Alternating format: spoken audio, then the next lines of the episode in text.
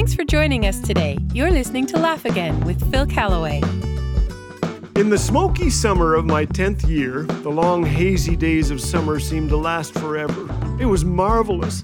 I lay on my back in the poplar shade dreaming that grown ups had forgotten all about school, and September would be like July as long as I lived. But at some point, the days began to drag on and on like a house guest that wouldn't leave, and so my friend Gary and I borrowed our father's shovels and spent our days burrowing slowly into the bowels of the earth.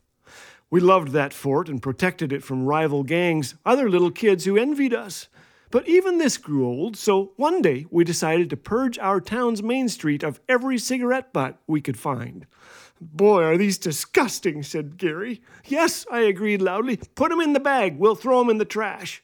Grown ups smiled approvingly, knowing there was hope for the world. Upon completion of our task, we carried the butts to our fort and recycled them right down to the filters. In fact, we smoked pretty much anything we could get our lips around that summer tea leaves, cinnamon, dried dandelions, pencil shavings, and sadly, we inhaled. Oh man. I believe it was a Wednesday that changed my life. Gary arrived on his bicycle breathless. You ain't a gonna believe this, he panted. I found a pack of 'em. It ain't even been opened. We pointed our banana seat bicycles north of town, and sure enough, in the tall shadow of a telephone pole was the mother lode, a pack of Player's Filter Tip, unopened and beckoning. I knew the punishment for smoking. My older brother, now a Baptist minister, told me they cut your lips off. But still, we divided the pack evenly, ten apiece, and smoked them, every one, right down to the filters. We were so sick. Let's never, ever, as long as we both shall live, touch another one, I said. We shook tobacco stained hands on it and pushed our bicycles southward. We were too sick to ride them. Half an hour later, Gary's mother was standing outside the family restroom, wondering who had established a tobacco plantation on her property without securing permission. Gary crouched in the bathtub, caught yellow handed. But I was wiser. I knew that as ye smoke, so shall ye reek. So I sneaked up to the medicine cabinet, used a full can of deodorant on my body, and ate a full tube of toothpaste. You sure smell nice, Philip, said my father. Thank you. Thank you very much. That night, I crawled into bed, a very satisfied smile stuck to my face. No one will ever know. Mom entered my room, sat on the bed, and grinned. Did it taste good? Uh, uh, supper. Oh, yes, Mom. Spam. Thank you.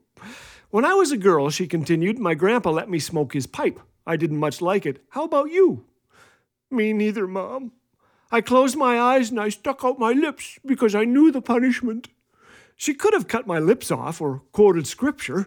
She could have reminded me that no amount of toothpaste or deodorant will hide my sins, that they'll find me out.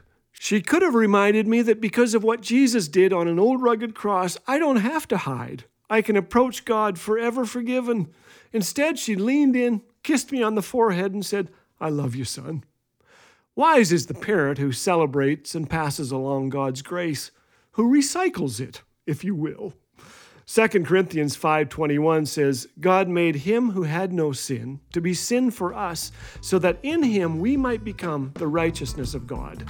By grace through faith, we are righteous in God's sight. Wow. As my mom flipped out the light, she said, Smoking won't send you to hell. It'll just make you smell like you've been there. And then I heard my dad hollering from the bathroom, Hey, has anyone seen the deodorant?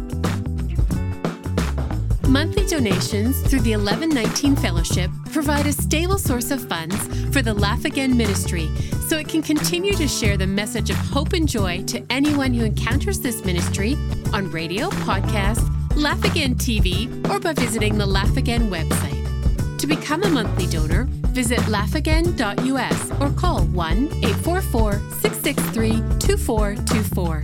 Laugh Again.